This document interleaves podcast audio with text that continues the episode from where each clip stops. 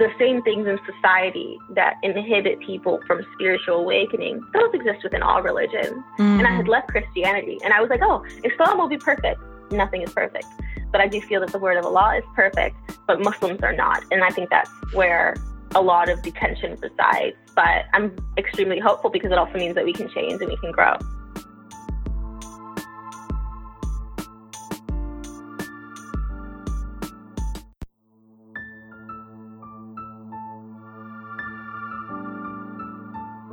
I'm Layla Saad, and my life is driven by one burning question How can I become a good ancestor?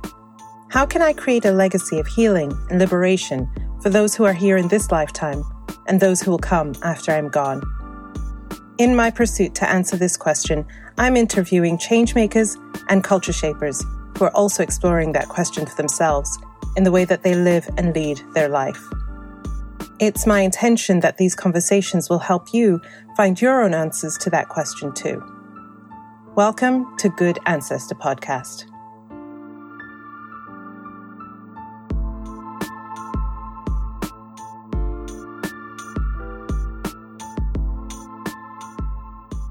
Hi, everybody, and welcome back to a new episode of Good Ancestor Podcast. Today, I have this wonderful, dynamic woman uh, here today, Blair Imani. Blair is a writer, mental health advocate, and a historian living at the intersections of Black, queer, and Muslim identity. In addition to being a public speaker, Blair is the author of Modern Herstory, Stories of Women and Non Binary People Rewriting History. And I have my copy right here. We're going to talk about this today. This book was published in 2018, um, and it's just amazing. Her new book is called Making Our Way Home. I have a copy of. Yay! Did I grab that copy? Yes. yes. All right, let me grab it. that. I'm so excited. So the new book is called Making Our Way Home The Great Migration and the Black American Dream. And it comes out in 2020. And Blair is going to show us, yes, just right on time, Blair. So I first have to show you that I have it wrapped in a black jersey hijab, which I personally feel is the best way to travel with your first editions so they don't get nicked up. All right, get ready. Oh, wow. Wow. I have to show you the back because I have a portrait here. Of Betty Shabazz, Malcolm X. Yes. And Muhammad Ali. Wow. That's incredible. And is it the same illustrator from the first book? No, so I um the first illustrator, her name's Monique Le, and she's absolutely brilliant. She's first generation Vietnamese immigrant, and she actually helped inform this second book. But the second book, I wanted to go with a black author, or um, black author, that's me, black illustrator. So her name is Rachelle Baker, and she's absolutely brilliant. I have a portrait of the two of us on the end pages, and she also really helped inform the book because she's from Detroit. That's her. Mm. And that's myself. Oh, I love it. And so Detroit was one of the cities affected by the Great Migration. And so I wanted to make sure I wasn't just capitalizing from a West Coast perspective. And I brought her perspective in. But Monique even helped me talk about the Vietnam War, being somebody whose family experienced that. So ancestors have really flowed through the creation of both books. Amazing. Okay, I cannot wait to talk about both books. Blair, you're also the official ambassador for Muslims for Progressive Values, which is one of the oldest progressive Muslim organizations to support the LGBTQ plus community. And Blair has been featured in Essence, in Out Magazine, Them, Broadly, and many more places. So, welcome to Good Ancestor Podcast, Blair. Thank you so much for having me. I'm just so tickled to be on the podcast. I'm so excited to have you here. I'm going to kick off with our first question. Who are the ancestors, living or transitioned, familial or societal, who have influenced you on your journey? So I really think about this this next book that I have because as I was writing it, I was like haunted in a really beautiful way. Maybe haunted's not the best word; it doesn't have the best connotation. By my grandparents so every day I wear my grandmother's ring, and it's just a plain gold ring, but it kind of looks like a cloud, which I think is really beautiful. On the inside, it says RL and EL, so that's Eloise and Roy Lupu. Those are my grandparents. And as I was writing the book, I had neglected to talk about Eloise Lupu, my grandmother, and I had turned my manuscript in, and I started having like these waking dreams when I would wake up just like completely drenched in sweat. Um, the first one was like really nice. I had to chat with my grandma, and she was like, "Baby, why didn't you include me in your book?" Mm. And I was like, "Oh, you know," and I had like made up a whole reason or whatever. The next dream, she was like, "Why am I not included?" You know, and I was like, "Okay, I need the manuscript back because." By being inspired to write about her, I talked about the black women who made up the Rosie the Riveter, you know, um, propaganda. This idea that like black women were part of the workforce since forever, and white women had been hailed as heroes for it. But because black women were underpaid, my grandmother also had to work on the weekends. She had to work as a hairdresser and as a manufacturer. And then they lost their jobs after the war because they weren't valued. So I think that whether we have these connections through our dreams, through our prayer, like we can become recentered and it really just brought more education. Then I also have, of course, the ancestors Betty Shabazz, Muhammad Ali, and El Hajj Malik El Shabazz, aka Malcolm X. What's really important to me is that I have him in the book. I don't know if you can see the text, but I have him written as El Hajj Malik El Shabazz mm. because I believe it's important to call people as they were, um, as they wanted to be called. You know, we're not calling Muhammad Ali Cassius Clay because that's right. the name he chose for himself. They have helped me. I mean, learning about Malcolm X really brought me to Islam because it was part of the way that he was able to reckon with white supremacy in the United States. And also the idea of renaming. My legal name, uh, the government name, is Blair Elizabeth Brown. And I've recently given myself a new middle name, Blair Amadeus Imani. Yeah, can you repeat it? Yes, I think it's a really Blair Amadeus Imani. Yeah. I think it's really smashing personally. And, I do too. you know, Amadeus, thank you. Amadeus means love God and I'm here today in DC for the Interfaith Conference. And so it was just like really perfect because so much of the work I do is because I love God and I want to mm-hmm. make sure that people are able to worship in ways that are comfortable to them.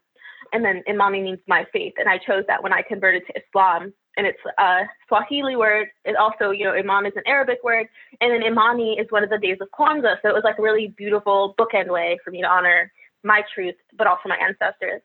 And the last element, so the cover, really speaks to me because I don't know if you can see here, but that's me and my partner. Mm. We're making a little cameo. So yeah, really. I love it. Um, yeah. And I chose this from a family photo, so we didn't know who the two people on the end were, so we were okay to like replace them. And then on the end here, you have my uncle Lester here, and he was gay, but he never got to live his life as a gay man. Mm. So we hmm. gave him a husband here to walk with. Um, and then these two people in the middle, those are my um, grand aunt and grand uncle, Clarence and Carmen. And um, wow. um, I was in, yeah, it's a picture from 1945 after the World War II. They're in Harlem and they're clearly making their way home.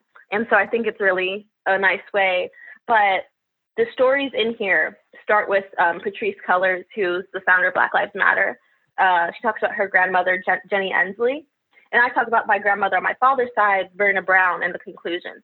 So I think as Black women, we are so grounded by our ancestors, just looking at like the way religion is and was practiced on the continent and how ancestors like well if the harvest is bad the ancestors are upset if the harvest is good the ancestors are pleased that doesn't go away just because we transcend or, or we uh, traverse to a new land mm. that carries with us it's in our dna so I've been really interested in that.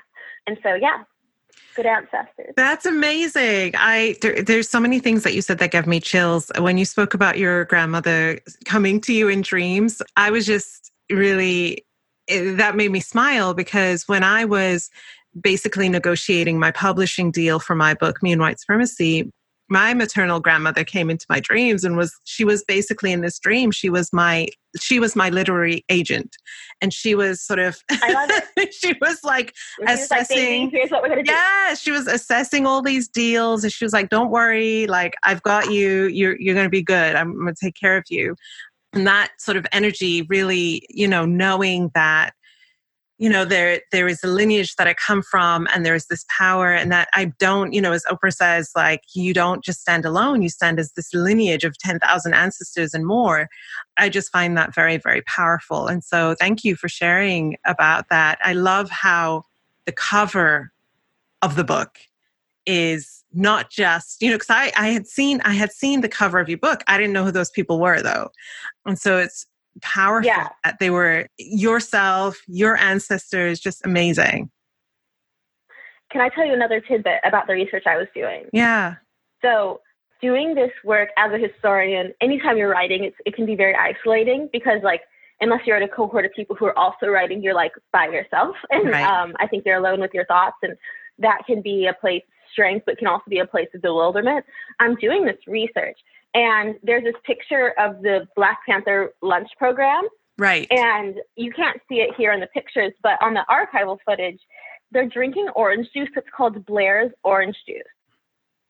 And I was like, wow. that's me. it's not a common name. And I asked my dad about it, and he said that was a common um, that was a common orange juice in the 60s and 70s. Um, and then there was this other really spooky thing that I didn't actually include in the book, but I just felt seen by the ancestors. There's a portrait of these. Uh, it's like a middle class black family from 1899, Hmm. and I think it was documented by W.B. Du Bois, if I'm not mistaken. It's in like his collections. He had just gone around the South and taken portraits of these black families to show like we have family units, not just up in the North. The little girl looks just like me, wow. and I was shaken. I have it on my Instagram, but it's in the archives of just like it was just so spooky. Because I showed my mom, my mom was like, "When did we take that picture?" And I was wow. like, "Mommy, this is from eight. this is from 1899." So yeah, I'm obsessed with that. Like when you see old portraits of people, like there's an entire Instagram account where they like take a picture of someone and Yeah. they'll be like, "Look at this old man from 1845. Here's Waka Flocka Flame. They look the same." Right. And like I love stuff like that. For, for to me, me, it was just a moment where I was feeling so isolated in the work and in the archives, and that's a lot of hours alone. And then I opened this like manuscript and I see a portrait of me.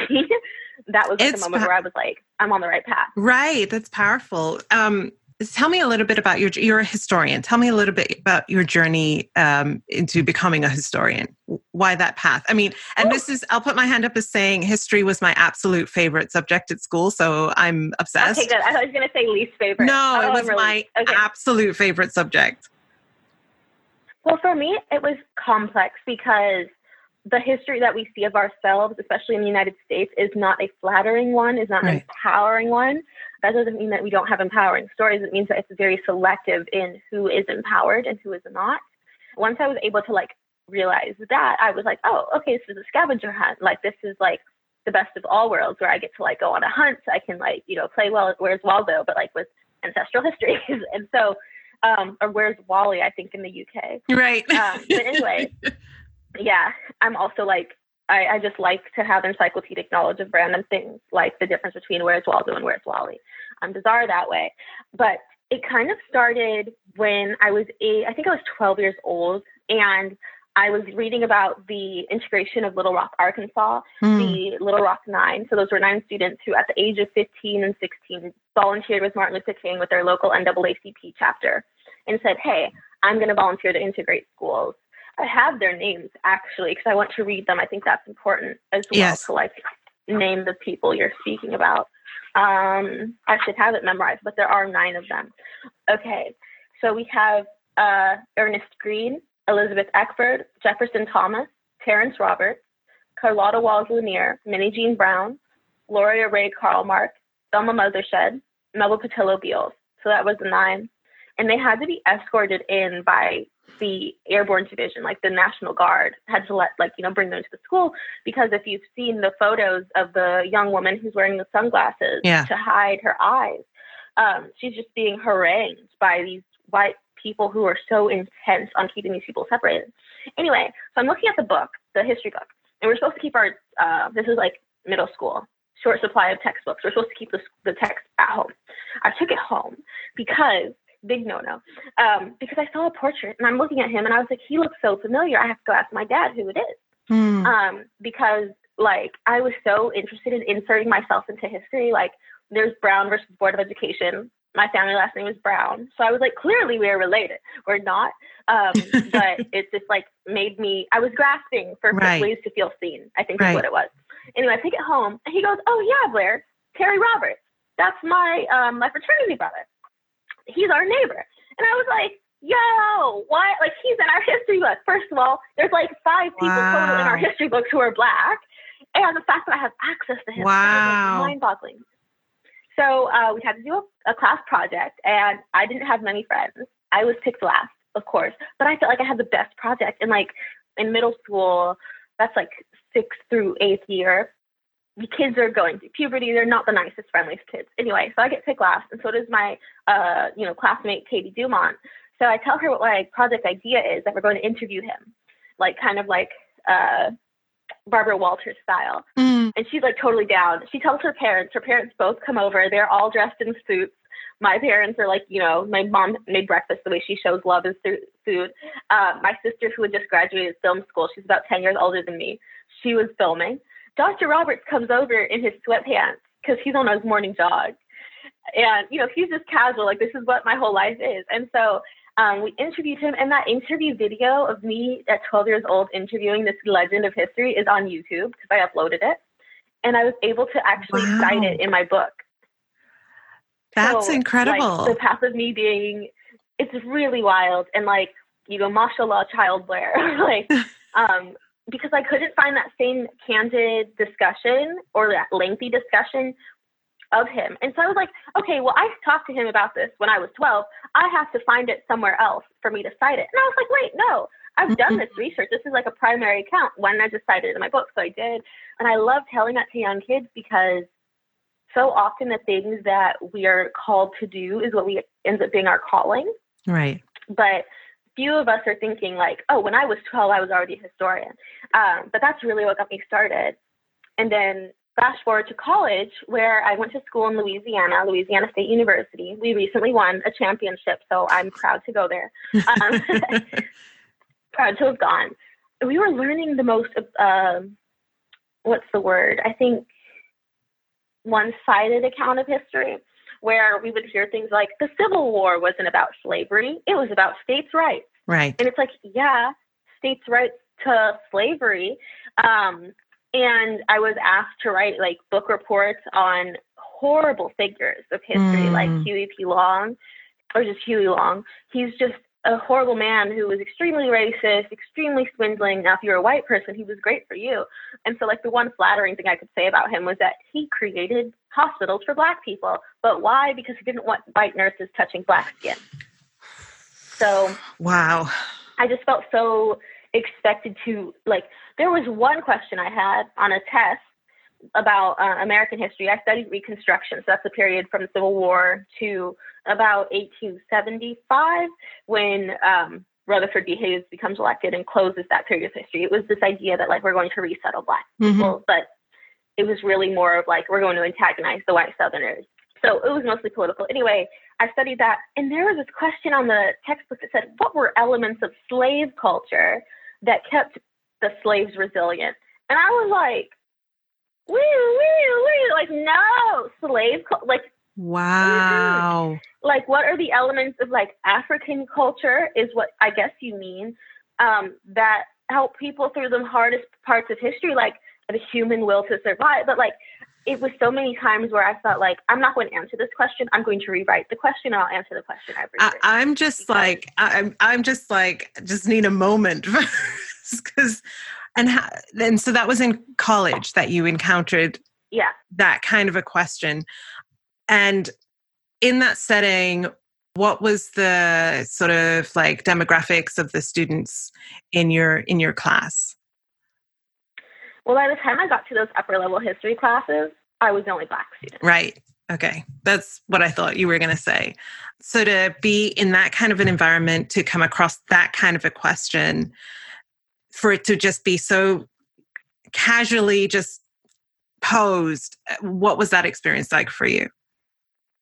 Well so luckily um, it was not the first experience i had of feeling extremely othered even mm-hmm. when i was like back in middle school mm-hmm. from middle school or for elementary school onward to uh, my first years of high school i was the only black student in my class and then we started having um, about four of us in a class um, but we were also like very diasporic so like uh, some folks were one woman was from the islands, another from Nigeria. Mm. Um, one kid was from Guatemala. He was intent on like making sure people knew he wasn't black, even though like I know his dad and he's black.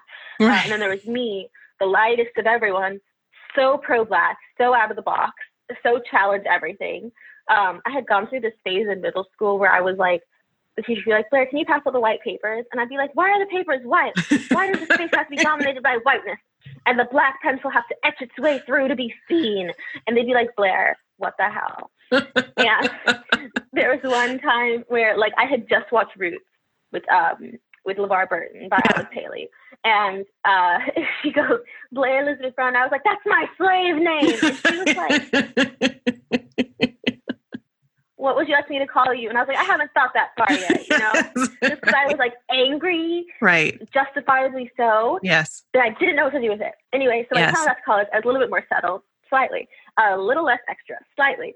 Um, and I would just meet with the history professors, and I was really good. Um, uh, like the ment- the person who became my mentor was this woman whose name is Sadie Roberts Joseph, Miss Sadie Roberts Joseph, and unfortunately, she was recently murdered. And so I included uh, a quote from her, um, and like it was a very much like last moment.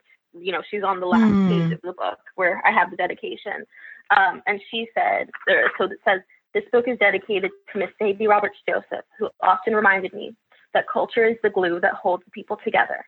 Take a step back in time and leap into your future. Mm.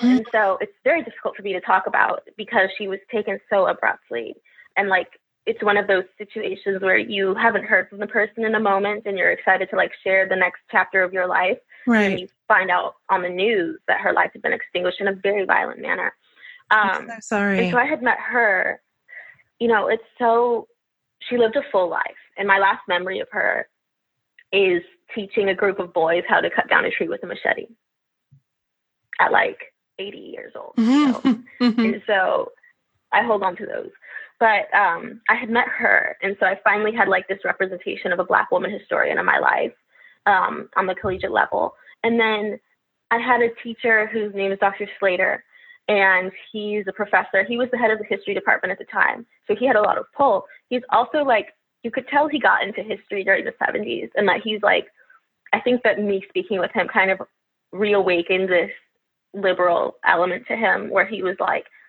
no, follow what you believe in. Mm. So I had coordinated a an internship between Miss Sadie and myself and the college, and that hadn't existed before. Now, mind you, they had internships where you could do your advanced studies at plantations, every plantation in the like 100 mile radius. But the Black Museum that's in town, of course, they had no relationship with. Wow. So I, I established that. And so I think that because I had grown up being the only and feeling like I had to fight for my resources and having parents who were like, no, we'll advocate for you. By the time I got to college and I didn't have that support system, I started to create it around right. myself and then also think, okay, well, if this doesn't exist yet, how can I make it? Not just for me, but for the people who are coming after me. And so um, before I turned in my manuscript, I sent a letter to Dr. Slater and I was like, thank you for giving me the ability and the range to push back against the prompts and to like help change the curriculum. Because had I not had that, I think I really would have just been like lost. Right. Can I can I just say as you're as you're speaking, I'm so struck by, and this is something that I know about you because I've followed you and your work for some time now, but I'm really struck by the ways in which you are, you hold these different identities and at different identities you experience othering and marginalization. And your way of approaching that is oh i'll just create it so that it works for me. And i love that so much. It makes me something that i often think about when i'm interviewing like black muslim women or muslim women is the kind of role models that my daughter will have coming up. And you're definitely one of them because you're just like well you oh, know oh, thank you you know, like obviously they don't know that the world has also got to work for me too. So I will just create it so that it works for me. And I just love that so much. I mean, it's so much to what I believe it means to be a good ancestor, which is you're recreating the world so that it works for you, but then you're also, because you're pioneering in so many different ways, then creating a track for people who are like, oh, well, Blair did it. So why can't I do it? You know and so that i just Thank you. i just want to acknowledge that and just appreciate you for that because as i said i look at my daughter and i think about that i didn't have representation. We have like there's like a 10 year difference between you and i so i had even less representation right? And so and we didn't have things like youtube and and the internet when i was coming up. So it just means so much to me that when i see you shining when i see you doing your thing it just makes me so proud Thank you so much. And I, I know where I get it from. I get it from my mother because so my younger sister, she's autistic and bipolar, and we're again the only black kids in the school system. yeah And she fought so arduously to make sure that my sister was included in her like courses she needed for um, additional resources, the special education program, but then also that she was able to like make friends and be socialized and be with people and not be sequestered. And what Yeah. she would do would be well, a better example is when my brother was dealing with a teacher who was racist. My mom was adamant that he would not be in that teacher's class. So she wrote a letter and she went through the phone book and she found the fax number, emails, and the story like kind of emails getting popular in the early 2000s. Hmm. The emails, fax numbers, and telephone numbers of all of the state officials and their bosses at Sacramento, which is like where all the school districts are headquartered in, in California. And not only did she email everyone and CC everyone, she faxed the same letter to make sure that they could not avoid her, and that would be the first thing on their desk in the morning. wow Um, and she told me the process because she was like, you know, look at what I had done. But it was also like a training ground because, you know, this school system is not created for us. And how are we going to demand that it would be? And then all the while, I have my father kind of telling me that, like, you know, your people, our, our people came on slave ships and we survived Jim Crow and we survived this. Interesting because I often hear like immigrant families, like Monique Le's family, for example, like we survived the Civil War in Vietnam. We survived this. So when you get a bad grade, it's a reflection of how much you don't care. And like my parents would do the same thing to me. They'd be like, Mm. this is what our ancestors went through. This is what we experienced. You have a duty. And I think that idea of duty really makes it beyond yourself. And it, it's Yes. easier to advocate for yourself because you realize you're not, it's not just you. Yes, that's so powerful. I'm so glad you brought up your mom as well because she is clearly such an important part of your life and such a huge influence on you. I watched a video today of you and your mom on YouTube. I think it was for It Gets Better. And I loved watching the two of you together. And it's so clear that she, and this, so I want to be choosy about how I use my words because I don't want to project anything onto your relationship that I'm not aware of. But what Do it. yeah but what it. i see as and what i observe and what i witness is a woman eh, your mother a woman who has raised you in such a way that you are your own person and although she holds different identities to you she is white she is not muslim eh, correct She's white passing. She's mixed. But yeah, Yes. she put, she looks white. Yes, she is white passing and she is not Muslim, is my understanding. Um, and yet is just like you can tell, just ride or die. Like I will create this world so my daughter can thrive. And it's just, eh, I, again, as a mother, I'm just, I'm just like, yes. um, and uh, Yeah, and you can fierce. She is fierce and you can see that how that's come through to you but it's fierce love it's this really fierce love tell us a little bit about your relationship with your mom and how that's influenced you how it impacts you and how you show up in the world I just have to say, my mother, people think I'm like the most liberal person in the world. My mom is way more liberal than me. right Way more liberal than me. Like growing up, so my brother's gay, I'm bisexual. And I think my mom like had inklings of this, but and, you know, mothers know their children, you know? Like and so instead of trying to suppress or like like my grandmother would tell my father, like, Oh, you better spend more time with your son or he's gonna end up gay. And my mom would be like, Well, he already is. yeah. You know? He also it doesn't work know like that. Let's nurture that. Yeah. No that's it's it's such a trope i think that we Right. hear. Um and so my mom instead of being like oh yeah let's put him in all the masculine activities she was just like okay well let's figure out what he likes. And let's make Mm. sure that he's also like educated when it comes to sex ed at like time that he's having an inclusive sex ed. So my mom you know we're in the we're sat in the doctor's office and there's four years difference between my brother and i. So he's like in high school i'm in middle school. My mom has this, uh, our doctor, tell us about how to have safe anal sex, what, you know, condoms are, what bands are, what lubricants are, just like gets really into it.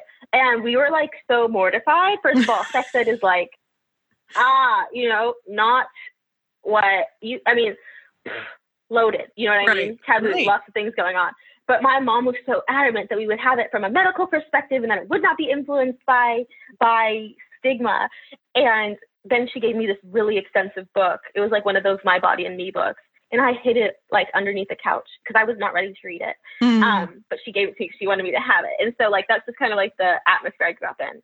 Um, the thing is though, when we would see a Muslim woman in a hijab, she would start like vocalizing her laments that that woman was denied agency and that this woman is being oppressed and like kind of this one-sided American feminism. I think that is right unfortunately so common.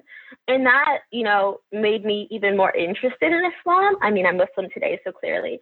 Um, but it was one of those things where I realized, okay, my mom is so accepting. What is really going on that this accepting, liberal, empathetic, compassionate woman is viewing these people in one way. Mm. Um, and so that made me curious. But once I start, once I converted to Islam, like I recently posted a side by side photo of myself, like a six month period where I'm in natural hair. Yeah. And like the funny thing is, I'm in overalls in that photo, and I had cropped it, but like I was wearing like a see through bra, so like you know, free the nipple and like right. overalls. And then six months later, I'm in like a full suit where I'm wearing a turtleneck under the suit and like a white hijab. And um, I'm the same person, but I had started to witness, um, a, like, you know, pay witness to Allah uh, through my clothing. And I think that six month period was particularly jarring for my mother. One, because she had these kind of stigmatized beliefs about Islam, but two, because she didn't raise me in that way. She's very much body affirming. And for her, it was a, I think, a learning curve for her to realize that no, I still love my body. Um, in fact, one of the reasons I cover is because I felt like my body didn't belong to me in the mm. context of a white patriarchy and being a black woman and understanding what feminism does and does not mean for us. And so it really wasn't until she saw the burkini ban in France. Now, let me tell you, the first time I wore hijab in front of my mother, we were in a grocery store. She had just picked me up from the airport. And she just took it from my head. And that one taught me I need to tie it more securely. And two, that like, okay, this is going to be the growing pain for us because like she was like, no daughter of mine is going to wear this, you know. And, and just to um, interrupt you, how long had you been? Had you converted and started wearing the hijab immediately, or had you converted? No, I then... started. It was about a year before mm. I started. And so it was like, I think my first time home wearing it. And she was very upset about it.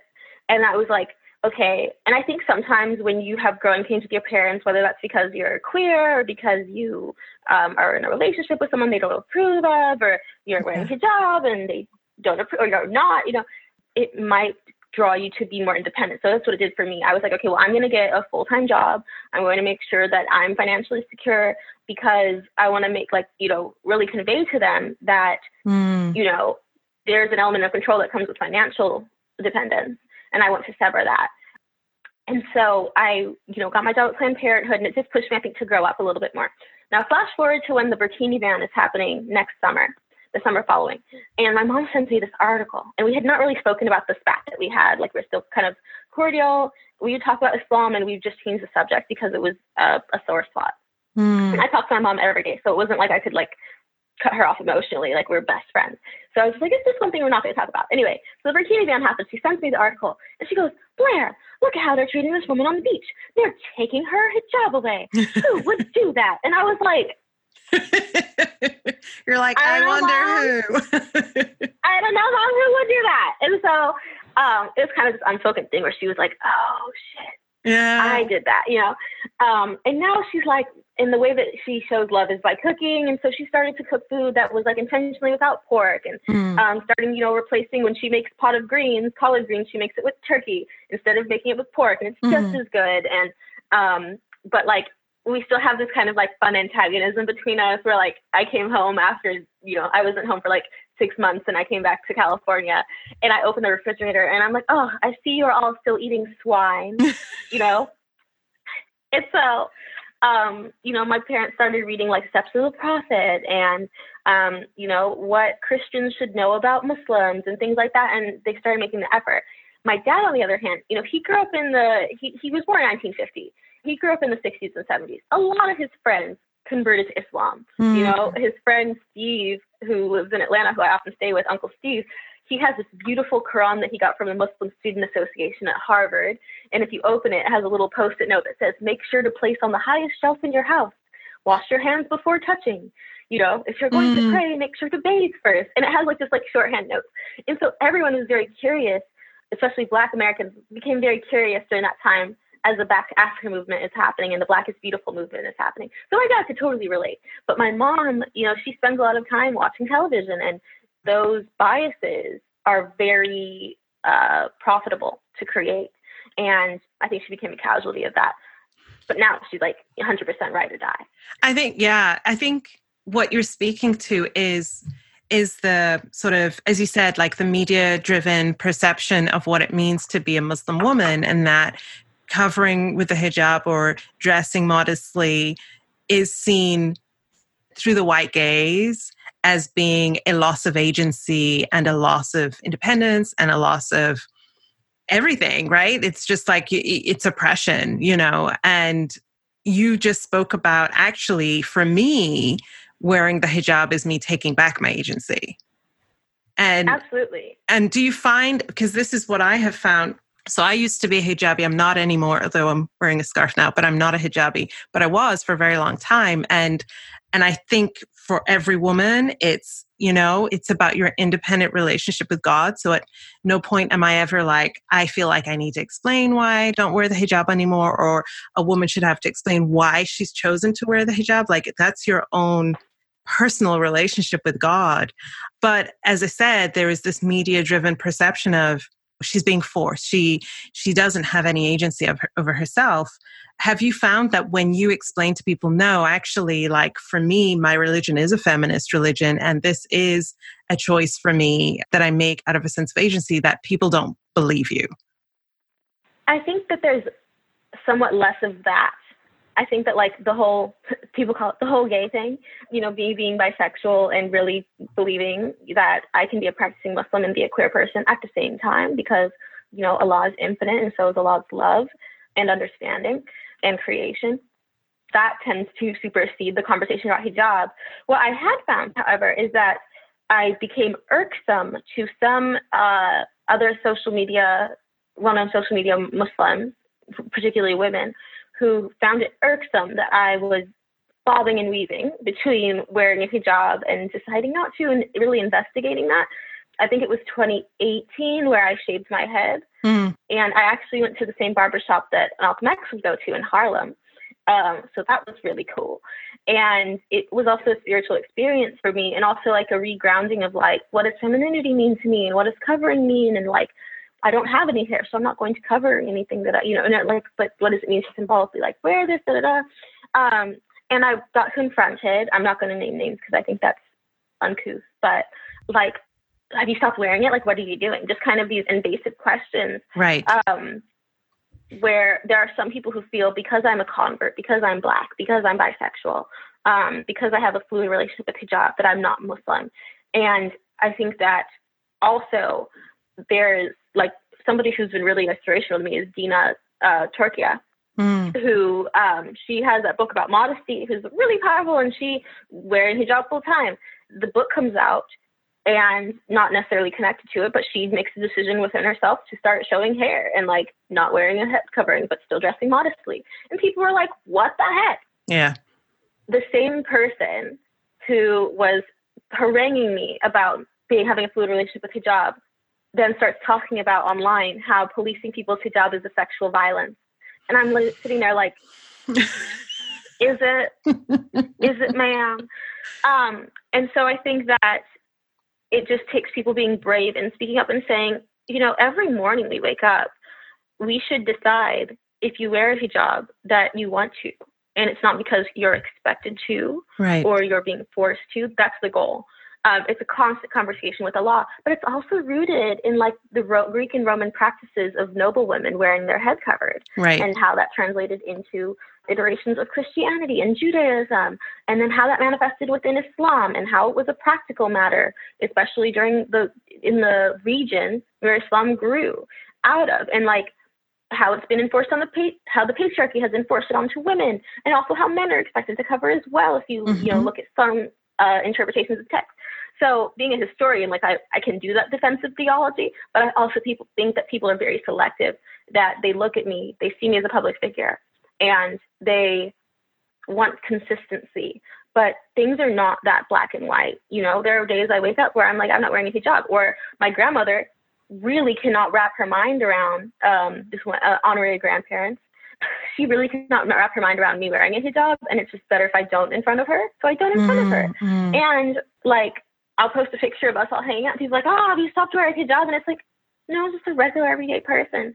And so many people come to me with questions of like, I noticed that sometimes you do and sometimes you don't wear a hijab. Like, is that allowed? And it's like, you shouldn't come to me with your questions about Allah. Now, I, I think that like the communal conversation that's important, but you you're the one who decides that. Right. Um, if it doesn't feel authentic to you, then don't. But also don't feel like it's um, something we have to achieve, like it's some type of zenith we achieve. And all of a sudden, when you wear a hijab, you are the most virginal, pure, Muslimy Muslim. Oh, you know? yeah, it just grants you know powers like that. You know, it just perfection just descends upon you. You know, it, it's it's if it was that simple, where you could right. cover your head and all of a sudden be the most adherent Muslim in the world, right? Would be a hijabi, right? You know? Right. But I think that's one of the harms of the way that it's talked about in the media is that even ourselves as Muslims start to project these uh, stereotypes upon ourselves that if you're a hijabi, you behave this way. That's so one dimensional and so not reality. But human beings, we, I think that fundamentally we struggle with this idea of like, here's a list of rules. I'm going to adhere to them completely because that I haven't before. Mm. We hmm. are based on habits. We are based on practice. We are based on what feels real and authentic to us. And the manner of which we dress doesn't change that. And I think that six that going back to that six month period where I had fundamentally changed how I was dressing, like it was extremes I was going to. I was really trying to adopt this vision of what I thought a Muslim was supposed to look like. Right. And not look like because I was Muslim in both instances. Right. Yeah, still am. But I felt more Muslim. And some of it actually came from, you know, I was uh, arrested at these protests in 2016 around the murder of Alton Sterling by mm-hmm. the Baton Rouge police. And I'm like, there's this photo of me that went really viral. I'm wearing shorts and the short sleeves. I'm wearing a hijab and I'm getting arrested. And I feel like in that moment, I'm completely bearing witness to Allah. You know, I'm taking an arrest, not intentionally, but I was being arrested standing up for what I believe and my beliefs and standing up for people who are oppressed. But people didn't see that. What they saw as a non adherent Muslim making Muslims look bad. And I'm thinking, how bonkers is it that we as a community, especially in the United States, I think, because of the way that we are surveilled and we are harassed and we are misrepresented, are more concerned with the manner of dress of someone mm. than their action. And so I had tweeted that sometimes people are more concerned with what looks good than mm-hmm. what is a stance of integrity because protest is a form of prayer in my opinion. It's part of the good works that we do. It's part of zakat. It's part of the sacrifices we make. And that's what drew me into Islam. What did not draw me into Islam was this idea of like, oh, what's your thread count of your abaya? You know, like, right. what cut, are you wearing silk or are you wearing jersey fabric? Like, right. that's not, that was not what was interesting to me. So yeah, I think it was just this whole conversation. It's just been a path of me realizing that like, the same things in society that inhibit people from spiritual awakening, those exist within all religions. Mm. And I had mm. left Christianity and I was like, oh, Islam will be perfect. Nothing is perfect. But I do feel that the word of Allah is perfect, but Muslims are not. And I think that's where a lot of the tension resides. But I'm extremely hopeful because it also means that we can change and we can grow. Thank you so much for that. You know, something you, you just spoke about really resonated with me, and, and that's around this idea of reputation versus character and how things look versus you know the intention behind it and also that for me islam and the the the sort of foundations behind it really inform a lot of why i do the kind of work that i do because it's Islam that teaches us that we're all supposed to be equal in God's eyes. It's Islam that teaches us that and I remember like really making this distinction years ago that work is a form of worship, it's a form of ibadah. And so I was looking at what is the work that I'm doing? Does this feel worshipful to me? You know what I mean? And it didn't at that time years ago.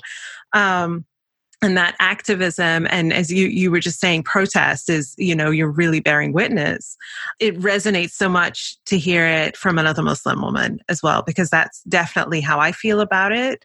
Without that foundation for me and everyone has their foundation that they draw from right? To replenish them in doing this kind of work, which can be quite draining and heartbreaking. Like there has to be a source from which you can to which you can return again and again to find hope and to find replenishment and for me that is islam um, and so hearing you talk about your relationship with with islam and what that means for you is just is really beautiful thank you for sharing that Thank you so much. I'm glad it resonated. Yeah.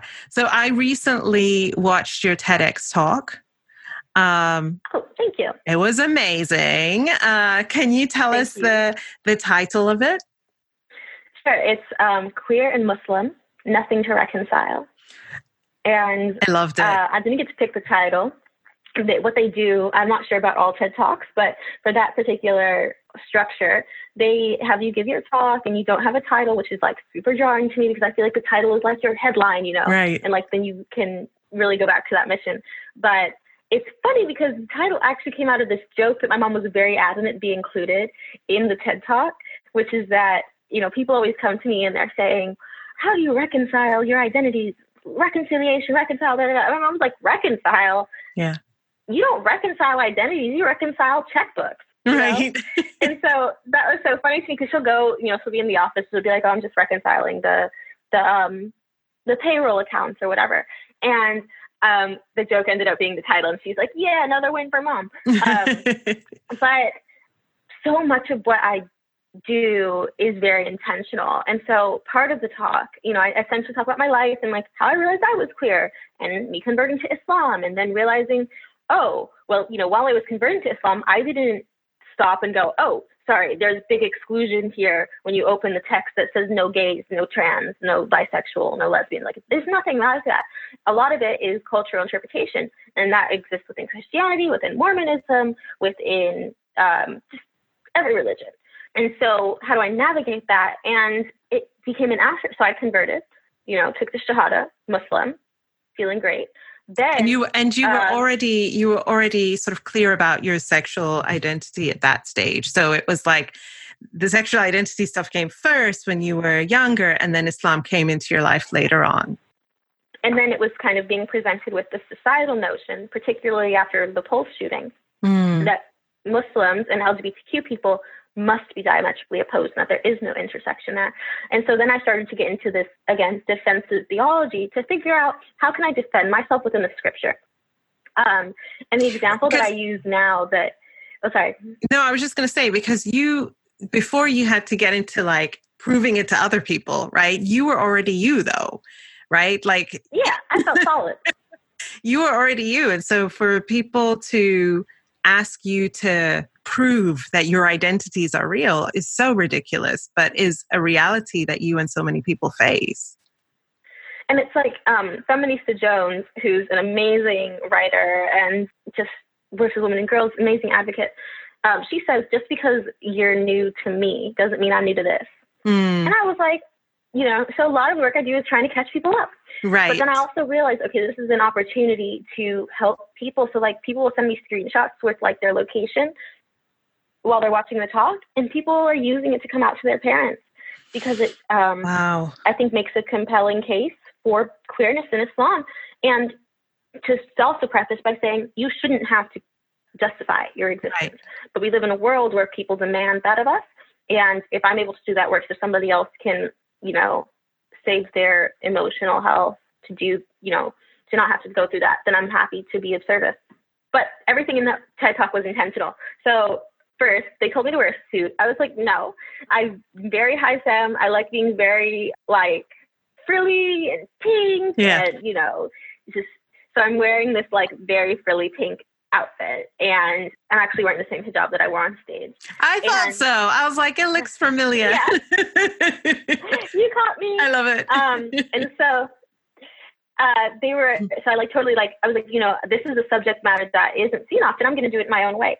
But I also had this like last minute addition where I talk about how I used to work at Heineken USA, same, you know, Heineken, the beer company, mm. um, while I was Muslim. And so I put that in there as a date because people who are, you know, adherent, fundamentalist, whatever, Muslims, conservative folks, they should be equally alarmed, perhaps more alarmed, because it is explicitly stated multiple times about alcohol, about the sale of alcohol, about the conversation on alcohol, mm. both in the culture of taboos and within the text, that that's haram, you know? But then they're like, you know, more focused on one thing than the other. So there's this one person in particular, a man from Minnesota, who reached out to me over Twitter and starts haranguing me about, so you're a queer Muslim, da, da, da, like how does it feel to be a sin that all the time? And I'm just like, whatever, dude. And this is like we got to a point of agreement. And then he goes, well, anyway, it's cool that you worked at Heineken. And I was like, just picking and choosing. It's about. I think for him, it was about what looks good. Right. What is good, you know? Right. So like if you're truly and I've said this so many times on Twitter, like people who are like concerned about my Islamic knowledge, it's like great, pay for me to go to Islamic school, you know, pay for me to get my master's in theology, but you're not actually concerned with that. You just want me to be silent so that your voice can be heard more often. You don't actually care about my salvation as a Muslim. You care about what it looks and you think it looks very prestigious to work at Heineken, but you're looking at me being queer and you're thinking, oh, this is a blight on Islam, this is harmful. Mm. But I don't think I was even able to do the type of work that is involved in that TED Talk before I let go of this idea that all Muslim public figures have to represent Islam and be Muslim spokespeople. Right. Because you mean you oh don't God, you you mean you how don't, exhausting. You don't represent every black Muslim queer woman in the world, Blair? Not even. And like getting to that layer too was frustrating because you know when I came out, a lot of people like I came out in a very volatile, uh, yes, intense way. Yes, um, to, to Tucker Carlson television, right? Yeah, and I it was not planned. You know, some of these people they look at me and they're like, "You are a shrewd businesswoman, Blair," and I'm like, uh, I'm a Scorpio and I was correcting a dude. Okay. Right. And so he was saying that I'm not here to speak on behalf of black people, queer people, Muslim, or I'm just here to speak on Muslims. And I was like, well, actually, I'm all of the above, sir, mm-hmm. you know? I didn't say sir because I don't respect him. But then I came out and then I was uninvited from so many events. Like so many different mosques were like having an event with me and they cut me off and people were blocking me just because, you know, a lot of people were claiming that it's because I um, worked with Fox News, but you know, people will cover up their bigotry in all types of different ways. So that happened. And that really freed me, I think, from this idea that I have to do Islam 101 every time, mm. or even that that mm. works. Mm. Um, so it was a blessing in disguise for sure because I felt very abandoned. I felt very isolated. But then I realized that there are so many other people who need to hear just somebody being free because regardless of where you stand on the question and I don't think it should be a question, but it is a question of queerness in Islam. People shouldn't feel like they have to leave Islam because of who they are. Nowhere in the Quran does it say that that you have mm. to stop being Muslim because of who you are, um, that you should be punished because of who you are. But at the same time, I meet people who, like I met this young man named Sammy, whose friend is, you know, she passed because her family compelled her to kill herself once she came out. And that is not Islamic. That is not human. That is oh. evil. And when I hear stories like that, it really makes me even more adamant to do this work because I have a support system that is with me regardless of what the larger Muslim community feels about me.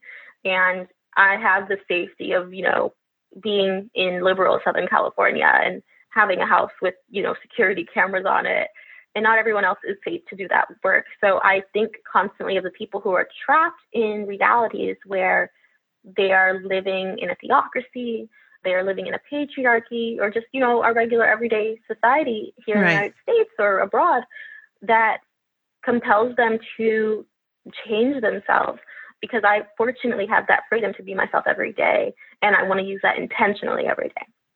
So powerful. Um, tell me about community for you because like you were saying you know holding these different identities especially not just being not just within the muslim community but in the world in a homophobic anti Black, misogynistic world can mean that you are pushed to the margins often. And it's like this idea that you're just this rare unicorn. There's only one Blair. There's only no one else has these identities. But obviously, that's not true.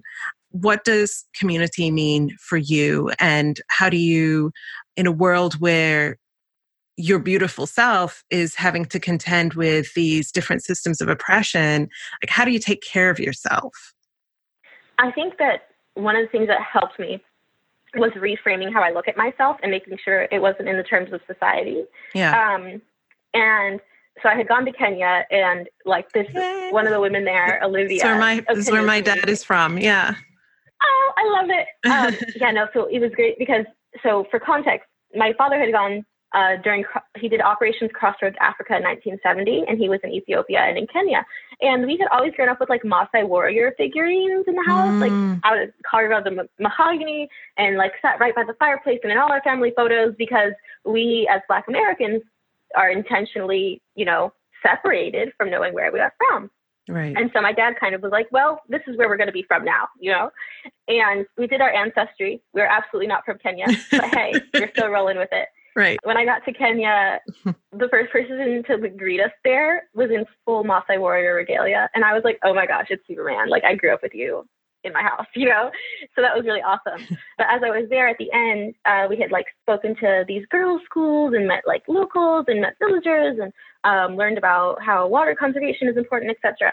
And Olivia, she was like telling me, because every day I would tell her like a different story or a different part of myself. Like, I, I definitely converse with people from a lens of like my experiences. And so she said to me, You're a flower with many petals. Hmm. And I was like, I started crying because that is like the most poetic way to capture the complexity, but also the beauty of one's identity. Right. And I think that we live in a world that tells us the more labels you have, the more identities you have, the more oppressions you experience, and that's it. And it's like, books on a bookshelf or bricks on a ledge and eventually that shelf is going to crack. Right. And it will be your fault because you couldn't hold it up together. And instead of that look at yourself as like a flower with many petals because no one's looking at a hydrangea and going oh that's like too much. That's way too much. You know right. like they're like oh wow how beautiful. It might not be your favorite flower but you're still gonna like you don't tell it it's too much you know what i mean and so if we look at ourselves that same way and realize that like parts of ourselves wilt away. For me, that was Christianity, and then New Petal Bloom, that was Islam, and that just really helped me like think about myself in a more poetic way, where I'm a complex being, and that's important, and that's who I mm-hmm. am. But then also thinking about the ways that yeah, this part of me subjects me to more oppressions, but not because of who I am. It's because Be- the world, right? That's right, creates that that's environment. Right. So like there was this um, recently the Title VII arguments around being deciding whether or not it's allowed to fire people for being gay. Like it's one of those things again where like legal and integrity, in, you know, don't always match up. Right. Um, and we have to do what's right for human rights. But it was one of those situations where it's like, no, it's not hard to be gay in the world because there's something wrong with us. Right. It's hard to be gay because we live in a homophobic, transphobic society. That's that right. Doesn't create infrastructure for us. That's or, right. um, like in modern history, I talk about Carmen Perez, who grew up in a community that was surrounded by violence, not because Latinos are violent. That's absolutely not true. It's because the war on drugs created the environment of scarcity and police violence where it became unstable because it was being constantly provoked to be that way. So, really trying to reframe and recenter why we describe things the way they are instead of just describing the symptoms, we describe the cause. So, that's what really keeps me whole. And then also, I think that thinking of Audre Lorde's discussion of self care, like so many people now are getting woke to the fact that it's not just bubble baths and stuff, even though I do love a bubble bath and I do love some ice cream, you know? Mm-hmm. It's about um, rooting yourself in community because when you get detached from community, that's what oppressive structures want us to be. They want us to be separated. They want yeah. us to um, be tokenized and be projected and seen as separate and anomalous. That's and right. I realized that as I was coming out, people were trying to portray me as the gay Muslim, and that was at the peril, you know, like that that basically, you know, elevated me to a certain position, but at the peril of other people. And at the peril of myself the, because that's what I was gonna say. So at the peril of your mental health, right? And yeah, and safety. Because then I'm right? like I'm the only one. Right. I'm the target. Right. Um, and like the whole idea of their strength in numbers is so true, not just because like you're spreading out the responsibilities, but because you can also be like, hey, what are you going through? And there was this one um, young man who I got in touch with, Abdi Ali, in um, I think he, oh he's in Ohio, and he and I were chatting, and we were both in our bonnets, just FaceTiming, Yeah. just talking about like what it means when you go to the mosque and like the Arabs don't want to pray next to you because you're black, and Right. um, how Arabs treat me when they realize I'm not Arab, I am black, and like right. just talking about these things and it was just a moment of like replenishment because we're going through the same shit and that is so important. Like you have to be able to celebrate with people who can celebrate things that you're celebrating Yes. you know? Like sometimes it means something different. Like say for example you get a promotion. If you're celebrating with somebody who also has just gotten a promotion that's a different type of celebration Yeah. you know? But you can also celebrate with people who um you know are just happy for you Yeah. but you can also grieve with people who are going through the same things as you. And so that's what my self care has looked like is realizing that I'm complex and that's beautiful, but also other people are as well. And part of my job is that as I get notoriety and attention or whatever, um, and then, you know, bookings and such, that I bring people with me. And that's what brought me to do the work with Muslims for Progressive Values, which has Mm. completely become my community because people were reaching out to me um, like one young man reached out to me from Egypt and he needed to seek asylum because he's gay. In the United States, you can't necessarily seek asylum because of your LGBTQ identity. Right. Um, you can claim like religious minority status, disability, etc., but that's not something that's protected. And so I didn't understand the intricacies of that. And without an infrastructure, it's very hard for one person to save the world, you know. And so I started working with Ani Zonneveld, who's the founder of Muslims for Progressive Values. And she's someone who's very well connected, who's very knowledgeable, who's been doing um, this work specifically with MPV since 2007, and has a broad network of human rights lawyers who can actually like plug in and then help that person. Mm. Um, and so that is beautiful because more people get helped, but also because I'm not then forced or in a position where I am letting people down. Because Right. if you try to be a person who helps the, world by themselves, you will let people down because you cannot spread yourself that thin. That's Uh, right. and you cannot accomplish everything yourself. That's right. And yeah, if you look at the great people throughout history, it was not just them, but they are positioned. You have people like Martin Luther King who are positioned as being the one savior, but you know, not even Jesus rolled alone. Jesus had apostles. You know what right. I mean? And that's crucial to hold on to and to remember. This is so important. And it's something that I feel very strongly about personally because I know for myself uh, in my own journey that obviously I'm the one doing my work, but I also know that without all the people who are holding me and walking with me on this journey, whether they're my family, my friends, my peers, my professional team, you know, so many different people, I, I couldn't do it. I just couldn't. And to as you said, like to walk it alone and to be to allow ourselves to be tokenized or to be put on a pedestal or to be chosen as the one is not fair to anyone. It's not fair to anyone at all. And so this is a really important point that you're making. I know that you're a mental health advocate, and I'm guessing that's because of your own journey around that. In terms of like what you've learned as you yourself have gone through the ups and downs with your mental uh, well-being what are some of the things that you're really like the big lessons that you've learned this year oh so many. So many. So, like in January, I was kind of in this very low point in my mental health where I was spreading myself very thin, yeah where I was trying to be a one woman warrior team, and I wasn't really letting people into the experiences I was having.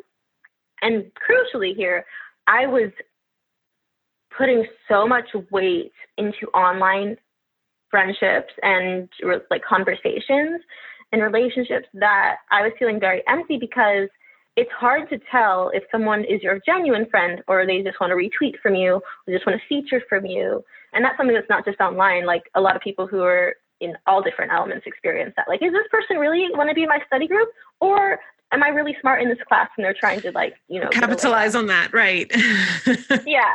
Yeah. So are they my friend are they trying to capitalize on the moments I'm part of? And so um and then as I was doing this, I was I'm researching for this book and it became so isolating. and I start like researching about like the FBI and the influence of like surveillance and mm. destruction on organizing movements. And I started to become justifiably paranoid because I myself had been subjected to surveillance and, you know, having to deal with law enforcement because we don't really have infrastructure as a community to protect against some of these things. So anyway, all that happens. And it all just kind of blows up. I think it was like on the 19th of January where I just told Twitter, I was like, hey, I want to talk about something because I had felt so like I had such a familiar relationship with people online.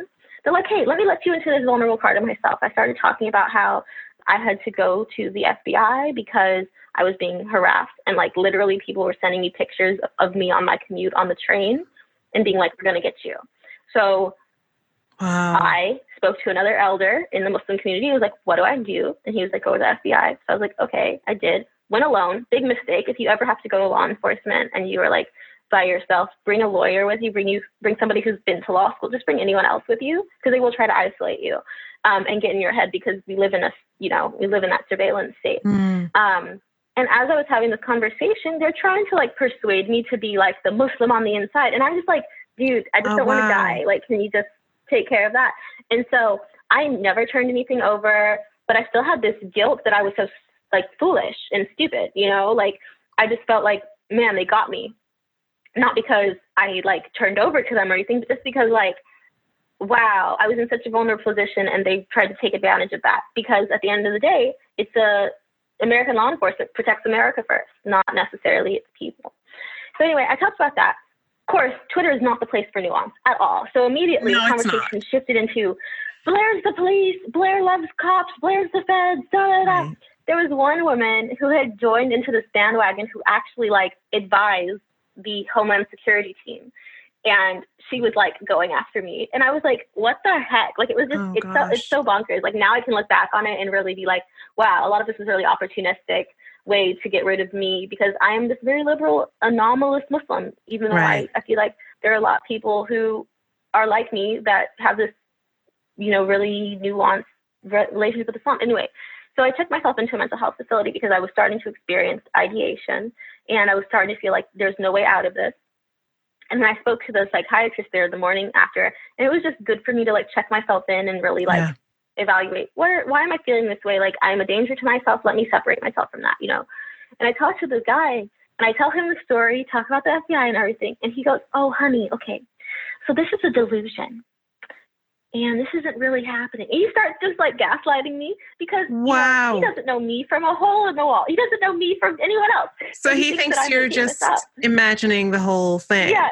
Yeah. So I'm getting ready to like never leave this facility probably. And so I was like, can you Google me? And he was like, sure. So he Googled me. He's like, oh, okay. So all this really happened. And I was like, yeah. He's like, oh, you're fine. This is, you're just as paranoid as you should be. This is, you can go home.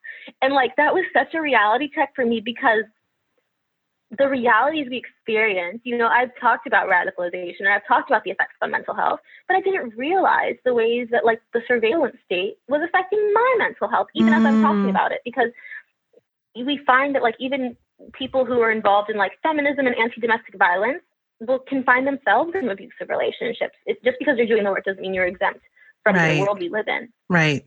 And so I started to like, I was really glad that like, you know, I had posted this like really long thing where I was just like, hey y'all, like I've gotten to the point where all the dragging and harassment and whatever, I'm checking myself into the hospital because this has put me in such a bad way. Like, if you look at all of human history, there have not been moments where thousands upon thousands of people can tell you and speak about you in such a negative way and you hear about it immediately. Just know? like bombarded, really, just bombarded, right? Yeah it's like being having tomatoes thrown at you on the stage, but like it's virtual, so it's, it's happening for everyone. People who are saying things like, you know, I can laugh about it now, but at the time, I, it just felt like I was I was done and that nothing was ever going to get better. People were saying things like, "Wow, I follow Blair. I wonder if she put me at risk for surveillance." And I'm like, "Your tweets are public. I don't know you. Like, right. one, I was not infiltrated, and two, what the heck? Like, who are you? I, I understand."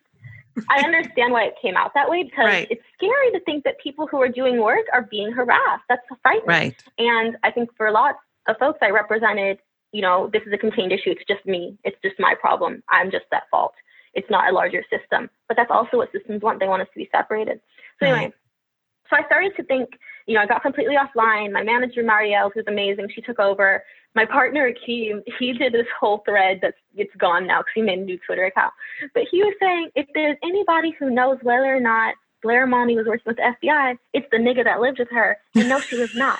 You know, like he was being so blunt and he never gets on Twitter or into beefs or anything, but he felt like he even needed to defend me.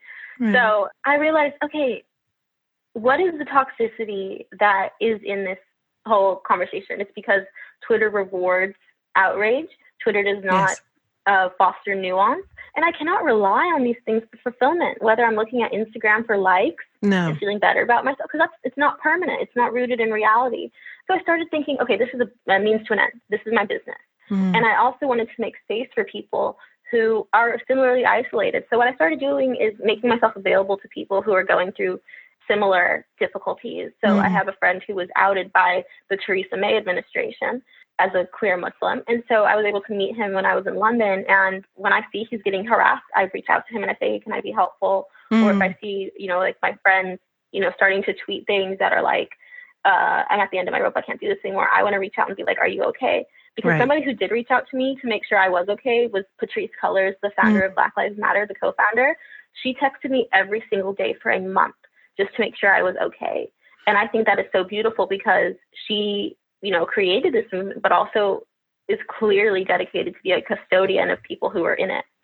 Um, and then the other thing I've been a proponent of is realizing that we put ourselves, or we're, we're told to put ourselves in difficult situations. Yes. Whether that's like you know, falling on the sword of inequality or trying to take things up on our own. And that's not necessary. So, like yesterday, there was this panel conversation I was a part of, and this gay pastor had asked, you know, what do I do? I'm in a small town, I'm gay, but we had to rally around the Muslim community, and the imam in the Muslim community is homophobic.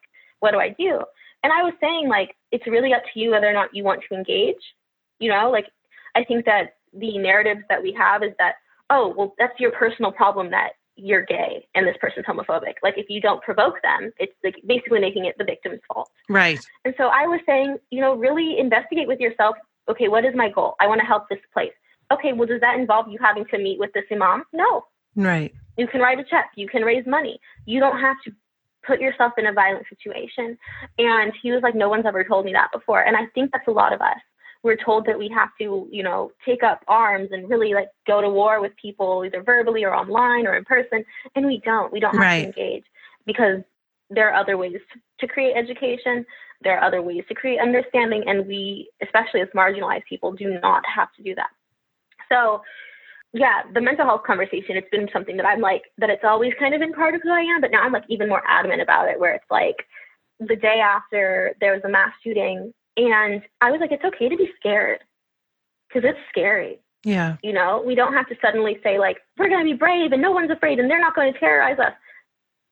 You know, domestic terror creates fear, and that's what it's intentionally supposed to do. We're not at fault because we're scared. We're that's human right. beings. That's and right. We can't we can't deny ourselves humanity trying to represent something. Yeah. And uh, the other thing that Feminista Jones has said I don't, I don't know if the quote's original to her or not, but she says, You can't light yourself on fire to keep others warm. That's right. And so I try to weave that into a lot of things I do. And so if there's like a crisis going on, you know, I'm not going to immerse myself in it any longer, even though I, in the past, I would have. I like, you know, might comment on like how difficult this is or like something's difficult to go through. But a, a really quick example was like the Surviving R. Kelly documentary. That's really triggering for me because I'm a survivor of sexual abuse. I didn't watch it, you know, and I was like, y'all might be expecting me to comment on this because I'm on Twitter, but I'm not going to watch it because it's hard for me. And if you don't want to watch it, you don't have to. There, we don't have to constantly face ourselves with hard situations or put ourselves into violent situations to serve as learning moments. Right. We'll use ourselves up. Yeah, eh, it's that's definitely a huge lesson I've learned myself. You know, over the last, I would say, year and a half around where I will choose to engage and how and you're absolutely right. There's sort of this expectation of if you don't say something, then you're not really down. You know, if you don't involve yourself, then you're not really about, you know, the work. And it's like, I'm not going to kill myself um, to prove, you know, that uh, these things affect me or that I'm really, you know, in the in the work that I'm doing. And I think it's so important for each one of us to individually, intentionally figure out what works for us, so that we're able to do the work in a sustainable way, centering our our own well-being first. Because I'm not like for me, I'm not going to I'm not going to kill myself to, you know what I mean? Like on, on the way, you know? And yeah. so you had a really like, thank you for describing the experience you had because you had a really scary experience. Um, yeah. And it really, it sounds like it really forced you to have to be very clear on yourself and what your boundaries are and how you're going to show up and how you do invest in relationships, how you do show up and where you choose to sort of um, self preserve as well. So I just think, you know, when we talk about mental health, yes, go ahead. Uh, what I was going to say is when oftentimes when we have this conversation around self care and mental health, it's from this, the way it's had in sort of in the public domain is around like you said, like this sort of upper level and not looking at people who are really impacted and what that looks like for marginalized people. So I really appreciate you sharing your experience. Thank you. Uh, I just wanted to say like how this type of thing shows up in social media because I have like a quick example if that's yeah. all right. So like the there's a New Zealand tragedy that happened, that mass shooting. Right. And I had not posted yeah. about it. Yeah, the Christchurch, New Zealand. And I had not posted about it in my Instagram grid specifically. I had tweeted about it and I had posted it in my story. There was one young woman who I'm now friends with who was like aghast because I had not posted in my Instagram story because to her that meant I didn't care clearly. And I was letting down Muslims globally. And like it was a juxtaposition for me getting that message being like, You're a fraud, I can't believe you're doing this, like or not doing this. And I was boarding on a boarding a plane to go on holiday. So it was very much like clearly we're in different places. You know, I feel right. very much like I do care and I have expressed care. Anyway, so I talked to her and I was like, so first, let me show you that I have posted about it. Not that I should have to prove that to you. One, two, I can tell that something else is going on where you feel let down by something else. Right. Maybe you feel let down that the shooting happened and that you're angry at the fact that this happened. I have nothing to do with that, you know? And it was like this point, where we had this conversation about discernment, and I did post about it, but I also talked about the fact that, like, I'm posting about this because there's a young woman who reached out to me who thinks that because I haven't posted about it, I don't care. And I was like, would you rather me do something actionable that you don't see online or right. you just, just pay lip service? And so we had a great conversation, and it turns out that she's being bullied and she didn't have a space in her school to speak out about this tragedy. And I think that's a lot of what happens online is that people are going through their own shit. Yeah. And they see something that they can put it onto you because it's that saying misery loves company. And it really does. If somebody's miserable and they can make you miserable too then we're all both miserable together. And that's unhealthy but at least that person's not alone. And so she and i have been able to talk and she's actually a closeted muslim herself. And mm. um, you know i like her posts on instagram and stuff and we've gotten this beautiful friendship. She's about 16 and there are so many other young people who i've like instead of you know and it's i'm totally justified if I block somebody just because they're being an asshole, like that's right. do that. but I found, yeah, I found like a lot of beauty. And if somebody reaches out to me and they're like, I'm 12 and I have an angry thing to say, then I'm like, okay, you're 12. Let me be patient with you versus somebody who's like the same age as me or older. Right. But there is like now kind of this squad I have of people who like came at me in antagonistic ways. And I've been, been able to talk to them really like just so um, fulfillingly. There's one young man who like posted this diatribe on his uh, his Instagram story. You know, like when the Instagram story just looks like tiny little M dashes, like it's just really tiny. So he had done that, and he was giving this like oratory oh, wow. about how people are so fake and fraudulent, and, uh, and he had just gone on for like maybe 15 minutes, but he put it on his Instagram story, and I was like, "Go off," you know. And he was like, "Wow, I can't believe you watched this. Like, I know you follow me, but I don't think you actually care." And I think young people and people, you know, from across all different spectrums, people who are particularly feeling unheard and unseen, they just need somebody to be like, I care what you have to say, even mm if it came out harmfully in the first iteration. Right. Thank you, Blair. Thank you so much. You've shared so much during this conversation. Um, you're just fa- you're a fascinating person. Like I could, I could talk to you all day. I really can't wait for your next book to come out in 2020. We'll make sure to include the link in the show notes because I think people can pre-order it already. Is that right? Yes, they can. Yes. So we'll make sure that link is there so people can go and buy that book. So, as we close up our conversation, and you've talked so much about the ancestors who've influenced you, and you've talked so much about the, the path that you are walking, I'm really curious to know what does it mean to you to be a good ancestor?